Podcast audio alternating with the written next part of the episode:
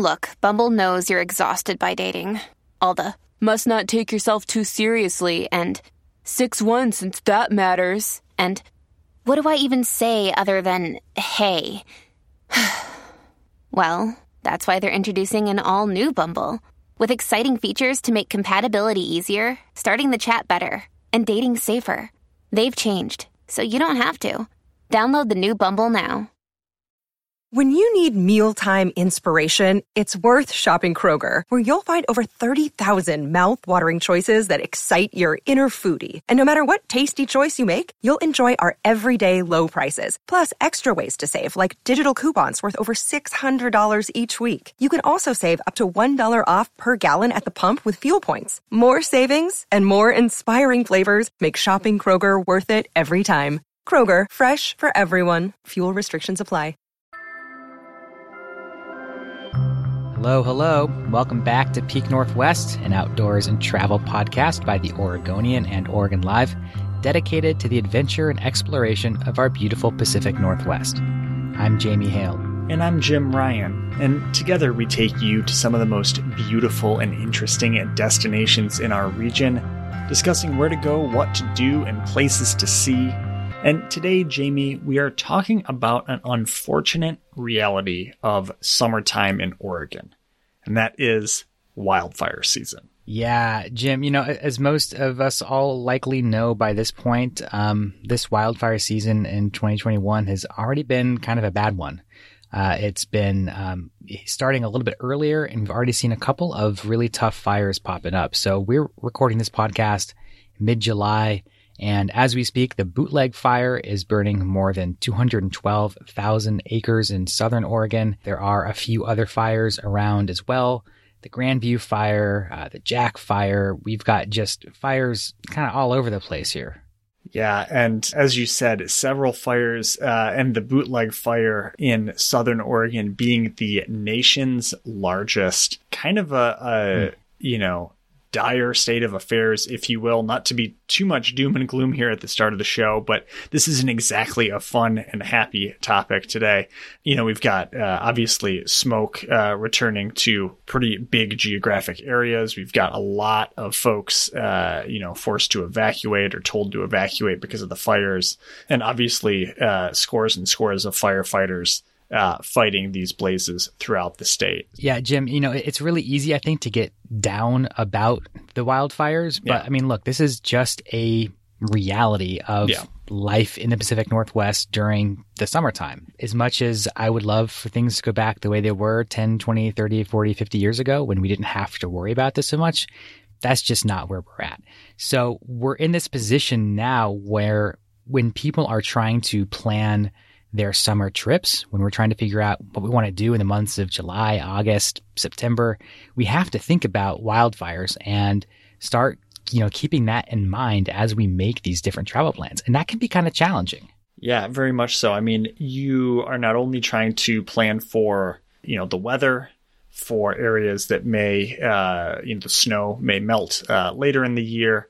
Uh, not only, of course, what you want to be doing, but also where it's safe to go. And uh, even if it's safe to go there, whether it's smoky, right? So there's a lot of considerations to keep in mind as you chart your travel or any kind of uh, camping or backpacking trips. Uh, throughout the duration of the remainder of the summer. And here with us today to talk about all of that and more, uh, we have colleague Kale Williams, who's a reporter on our breaking news team, uh, who focuses on the environment and climate change, and of course, the author of a new book. Um, and Kale is fresh off his first backpacking trip of the summer. Kale, how you holding up? I'm holding up all right. I'm happy to be here. oh, thanks for coming on. So, before we get uh, to wildfire preparedness planning, all of that action, uh, give us a, a quick lowdown. Uh, what'd you just get into, and uh, how'd it go? I was looking to get back into backpacking after more years than I care to talk about, having not been on the trail with a heavy pack. Um, and so I hit up my friend and colleague Jamie Hale and asked him where I should go. uh, he made a recommendation of a, a, place called Burnt Lake that's on the west slope of Mount Hood, um, and he said rather than take you know the the short little trail that goes there, you should think about maybe taking the zigzag trail, uh, which you can start at at the trailhead right outside of Rhododendron, goes about 10 miles over uh, two mountains. Uh, to Burnt Lake. And so I thought, hey, if he says so, then I should probably go. I sort of failed to take into consideration that Jamie is a much more avid outdoorsman than I am. Uh, so it was it was challenging to say the least. Uh, I hiked for several hours to maybe uh, underplay it a little bit and was definitely very tired by the end. Um, but it was a good trip to go on because it kind of let me know where my limits are. Um, ended up finding a nice little campsite by a creek, made myself some, some good food for dinner, did some reading, set up a hammock, and had a nice night in the tent before I walked out on a different route that was much more downhill. Well, always good to, to find your limits. We've talked about that before. Always good to know, you know, what's a little too far, what's a little too much, and uh, happy to hear that you found those. Um, uh, sorry about making a recommendation that was maybe a little too much. Uh, I think that's all right. It was probably a failure on my part to really consider how in shape I actually was after a year of being homebound. well, you said you, have been um, looking to plan your next backpacking trip in the Central Cascades, um, but you were saying that you, you feel a little apprehensive about putting that trip on the books, especially in light of the fires going on right now. So, what are some of the considerations on your mind right now in that regard? Well, I mean, that was one of the things that I realized when I was setting out to take that first trip is that these types of things take a lot of planning. You know, you need to plan your food, you need to plan your route. It's always good to talk to other folks who have been in those areas. Um, and so after that first one, you know, I started looking around on AllTrails, um, you know, and a couple other websites for something that was, you know, slightly more manageable in terms of length and elevation uh, than the last one I went on. And I settled on a hike down in the Central Cascades, uh, the Canyon Canyon Canyon Creek Trail uh, that goes right to the base of Three Finger Jack. looked great. Uh, I started looking up what kind of permits you need, um, and of course, they put that permit system in place a couple years ago to limit the number of folks who are out on the trails, and so they release them in these rolling seven-day chunks. And so, you know, seven days ahead of time, you need to go on and try to reserve yourself a permit. And so I was looking at doing that in early August. And, you know, the same day when I had kind of settled on that, I saw that the Bruler fire uh, had been mm-hmm. reported right near Detroit, um, which was obviously the site of a massive wildfire, more than one actually, last year. Um, and so it just kind of got me thinking, you know, I need to get this permit, I need to do all this planning. And what if I do all that and then, you know, this fire gets out of control or another one pops up? Or even if both of them are under control, what if the whole area is under a heavy blanket of smoke? I'm not really in the market to be doing a long hike in an N95 mask. Um, you know, and part of the reason that we do these things, that we go outdoors, is to to see these beautiful places. And if you can't see more than a quarter, half a mile, a mile, you know, what kind of impact is that going to have on my experience? Yeah, absolutely so. Uh, and Kale is referencing, of course, the the new permit system in Central Oregon uh, that's been in the works for a number of years uh, and went into effect uh, this spring, I believe. So, Jamie, you have also done a lot of reporting on this subject just recently of kind of what folks should know while they're planning their trips, what they should keep in mind as they head out, general wildfire preparedness tips and, and tricks, for lack of a better way of putting it. So, uh, walk us through what have you learned uh, as you've been calling up experts and forest managers about uh, how to be a conscientious hiker during wildfire season? Yeah, well, just like Kale said, uh, it takes just even more planning than yeah. you have already been doing for these trips. Um, I mean, Kale, I think you hit it at the head here. It takes so much to plan a backpacking trip, you know, um, and, you know, or any kind of trip into the, the wilderness, into nature. And fire season is just another one of those things you have to think about. All three of us as reporters who cover, you know, wildfires to some degree are used to looking at some of these resources um, online. And that's what a lot of people um, who work with, um, you know, a lot of fire officials, park officials said, you know, you acquaint yourself with these online resources, know where to go to find out where fires are burning, what's closed, you know, where you might need to um, have to turn around on a forest road, those kinds of things. So, I mean, I know the three of us are probably used to looking at sites like, you know, InciWeb um, or Forest Service websites. Um, but for a lot of folks, I know that, that those resources either are just a little bit too foreign or people just don't even really know um, how to go about navigating them, even if they know they exist. Yeah. So, I mean, Kale, uh, you know probably better than anyone, right? Uh, you're one of our, our lead wildfire reporters. When you're kind of combing the internet to search for information about where fires are burning, where people need to evacuate, forest closures, stuff like that. What are you actively checking, and what would you recommend folks uh, take a look at before they kind of get too far into their planning process? Well, there's a couple different resources, but as you said, it, it can be a little confusing. Yeah. Um, even for those of us who are intimately familiar with how to go about getting this information, it can be a challenge sometimes. Um, InciWeb, uh, which is you know not commonly known by I think most folks, is generally the best place to go for the most up to date information on fires of any marginal size. Uh, they're not going to have the smallest fires on there necessarily, and they're not going to update those things, you know, every hour. Uh, but they're they're usually good for at least a couple updates a day. And if you just type into Google the name of the fire and InciWeb, it'll usually take you right to the, the page that will give you, you know, the acreage, when it started, how many structures are threatened, how many firefighters are working on it, and what the outlook is uh, for the future, at least for you know the several days ahead of when you're looking. But it can be challenging to get all of the information you need just from one source, and there's often you know regional fire departments, um, and you know the Willamette National Forest will sometimes be the best source of information, or other you know the Oregon Department of Forestry, and so it's really kind of a scattershot patchwork of sources for information. And worth noting as well that we are out there, you know, not to plug our own work too much, but that this is, you know, after all, an Oregonian Oregon Live podcast.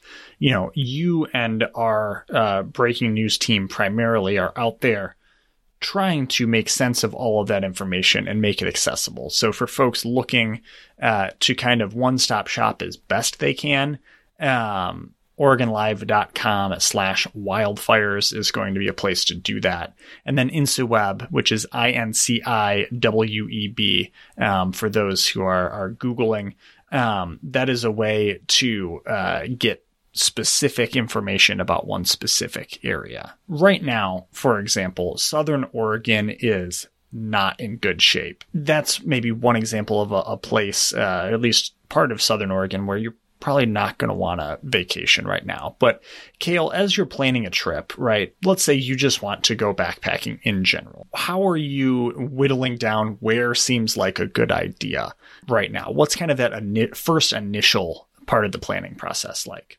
I mean, for me, it it was about finding a trail that suited my mileage yeah. and time. Uh, you know, I knew that I wanted to do another quick overnight I knew that I didn't want to drive longer than, you know, a few hours to do so. Uh, and, you know, I was hoping to find a loop to do because, you know, that way you get new scenery the whole time. But I was fine with an out and back. You know, I just wanted there to be something nice to look at where I camped, or at least within, you know, a, a quick hike of where mm-hmm. I was mm-hmm. planning to set up my tent. Mm-hmm. Um, after that, you know, I, I did think about wildfires and you know you have to look is there a big fire in the area? Well first of all is you know the area where you want to go going to be open? How close is that fire? Beyond that if it is open is it going to be impacted by smoke? Um, you know i've long ago given up the idea of having a campfire wherever it is that i set up my tent um, because that is just doesn't feel responsible and in most places isn't even allowed at this point. Um, but you want to make sure that where you're going, you know, you're going to have a decent experience. And if it's going to be too smoky for that, then, you know, you can kind of cross that one off the list. Mm-hmm. Mm-hmm. Very much so. And Jamie, you know, as folks head out, right, uh, say they've picked picked their place. Uh, they know what they want to do, whether that's a uh, stay in a hotel and some day hiking or a trip into the backcountry for an overnight or two. What should folks be doing to be conscious and, and good stewards uh, of the environment throughout wildfire season here? I mean, I think it's pretty simple. It's, you know, yeah. um, consider not making fires yeah. um, generally. And if you do, really, really, really make sure that you're putting out your campfire completely. Um, you know, I, I, was talking to one of the spokeswomen for the Forest Service and the BLM um, for the fires, and she said, you know, one of the things that that she's guilty of sometimes, I think we're all guilty of. You make a campfire, you put it out, maybe you take a little bit of your water bottle left and you sprinkle it on, and say you listen to the the embers sizzle, and you go, oh, good, it's out. That's pretty good. I don't see any embers left, and you spread them around a little bit and call that good. And that might be okay if you're camping in wetter areas in the springtime or the winter. Um, but when it's really, really dry like this, you want to make sure there's absolutely no embers left. Um, so what they recommend is to just pour a bunch of water. Um, I would carry just like a, you know, a jug of water in your car specifically for putting out campfires, you know, or if you're, you know, have some water nearby, fill one of those things up, douse the fire completely, keep a shovel with you, a small shovel um, in your car specifically again for this to stir the, those ashes and make sure that everything is out completely. You know, I know that, that carrying those extra things just to put out a fire might seem like a lot for people. And experienced campers may kind of roll their eyes and say, Oh, I know how to put out a campfire. I've been doing this forever. But it's never too late to just refresh your memory of, of how to best put out a campfire because one little ember like that, you know, it can start the fire going back up. It can spread through some dry tinder and you can end up with a disaster. Obviously, you know, that's not like the only cause of, of fires, but that's something you want to take into consideration. Um, and usually when you're camping out somewhere at a campground, they will have posted pretty clear fire restrictions. That may mean, you know, you're allowed to have campfires in camp rings only, and those, those fire rings. Um, or it might mean that you're not allowed to have any kind of open flame whatsoever. And that might include your, you know, your cooking stove. So you need to really consider too, um, do I have options to feed myself if I can't cook food with an open flame? Um, do I have options to keep myself warm and entertained if I don't have a fire? Uh, you know, this time of year, summertime, it, the sun sets so late anyway you don't necessarily need a fire um, for very long anyway. So enjoy that sunset. Uh, maybe play a game of cards by lantern and don't worry about making a fire. Uh, I know it's romantic. People like it, but I would just say consider the idea that you don't necessarily need a campfire for your summer camp out to tack onto that, I remember Jamie, as I'm I'm sure you do, and Kale as well. When we were reporting ahead of the eclipse, we uh, very much spent a lot of time kind of unpacking, you know, how to uh, be good stewards of the environment at a time where it's going to be very very busy. And one of the tips that I remember from that was, uh, you know, pulling off the side of the road. Say you're not at a established parking area, you're kind of parking on the, the side of the road, maybe in some grass or whatever.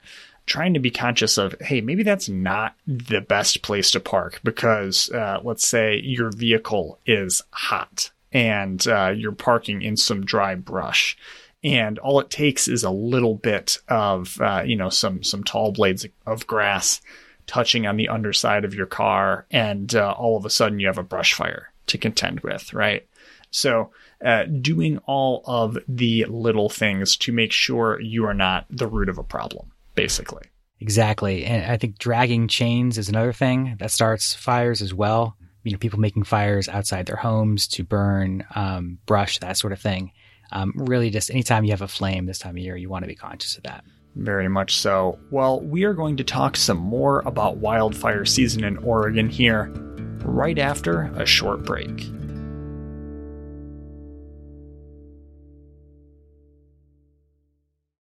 All right, folks, we are back with our colleague Kale Williams talking about wildfire season and what outdoor enthusiasts need to know as they plan trips and head into the outdoors.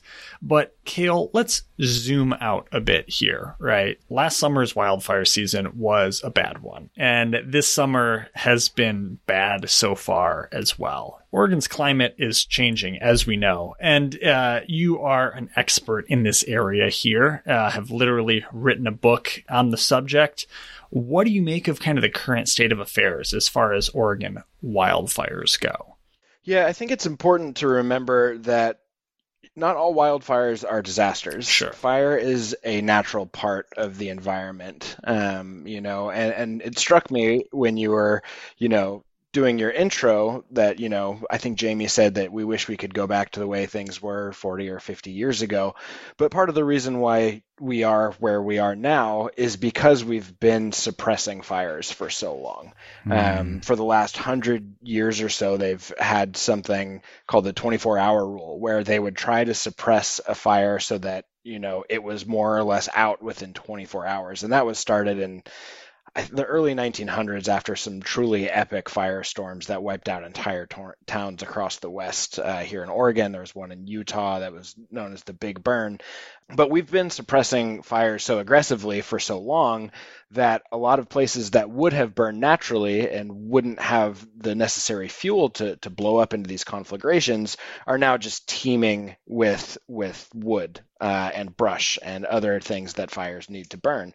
So you've got that aspect, and then you've also got climate change. And what climate change does, obviously, is it increases average temperatures, and what that does is it, it dries out those fuels. So you've got more fuel, and the fuel that is there is drier. It's ready to go up much easier than it would have under different scenarios. And that's partly because of a lack of precipitation, but that's also because precipitation is coming in different forms. You know, where it used to snow, it now rains. And so you end up with much smaller snowpacks. Snowpacks act as sort of these frozen reservoirs that can release water throughout the summer um, for predictable, you know, river flows and stream flows and flows and creeks, uh, but that is not coming along the same timing as it used to. And so you're ending up with much drier landscapes all across the region. And so it also struck me that you know we talked a lot about how humans can can go about preventing fires and that's really important because you know, close to 90% of wildfires are caused by humans. The other 10% are generally caused by by lightning. But it's the human factor that comes into play with those natural systems that that can really make for these fires to become disasters. Like I said, not not every wildfire is a disaster. They happen naturally. They happened before humans were here. They happened long before Westerners were here, and, and many Native American tribes used fires. They used what we would call prescribed burns now to make sure that these fires didn't grow into disasters, but it's when they intersect with the human world, when they come into contact with communities, when houses burn, when people lose property or loved ones in terrible situations, that that's when it becomes a disaster. And so, you know, lots of very smart scientists have been looking at exactly what climate change is going to mean moving forward. Um, the Oregon Climate Change Research Institute, which is run out of Oregon State University, released their climate assessment earlier this year. And one of the studies they cited found that with an increase of two degrees Celsius, the area in Oregon expected to burn will go up 200% uh, when you compare the 2010 to 2039 period to the 1961 to 2004. So that's a big increase. You know, another study they cited found that under a high emission scenario, which is basically if we continue to emit the same amount of greenhouse gases that we are currently, that you know, we're going to see a 200 to 400% increase from 2041 to 2070. And that may feel like a long way off, but it's not for those of us who are, you know, around 40. That's 20 years from now. Um, for our kids, that's going to be the prime of their lives. So, you know, it, it's important to know that these types of fires are likely to increase.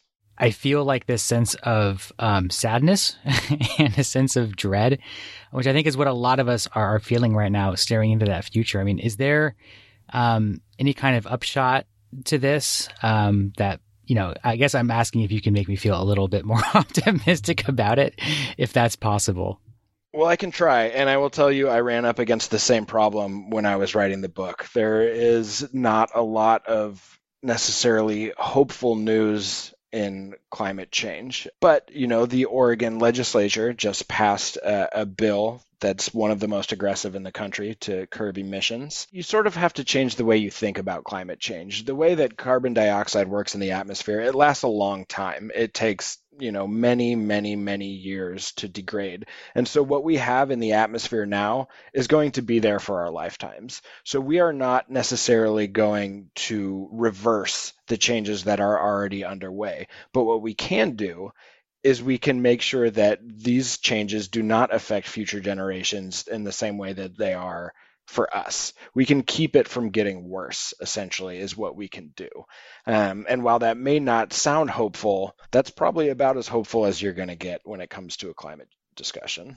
Kale, before we let you go here, we've re- referenced this book uh, a number of times, but haven't jumped into it. It's obviously, uh, you know, climate change is a central focus, but through the lens of uh, a, a, local matter uh, that a, a, lot of listeners probably uh, have have a good amount of interest in here.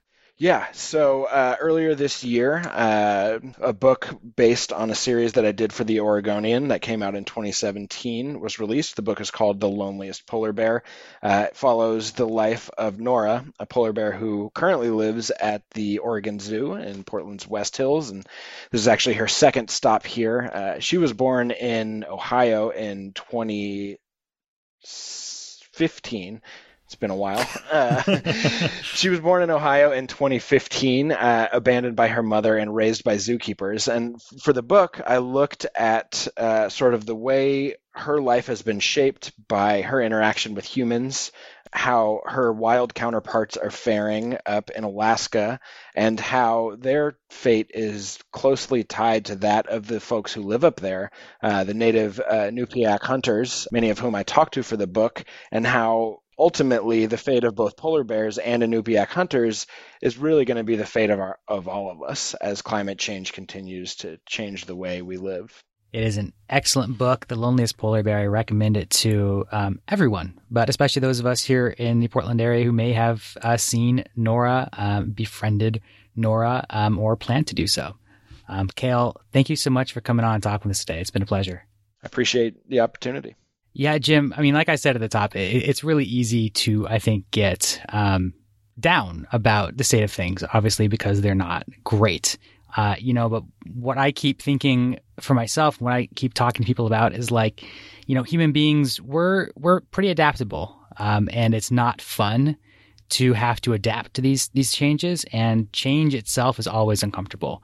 Um, that's kind of though the way I'm looking at it. It's like, how can I adapt um, as a person, um, as a traveler in Oregon to these changing circumstances, and what do I need to do to um, enjoy things as best as I possibly can, and to keep things as safe as I possibly can out there in nature. Um, and there are some of those small things that we can do, like we talked about, but um, I think we just all need to think about that adaptability a little bit more.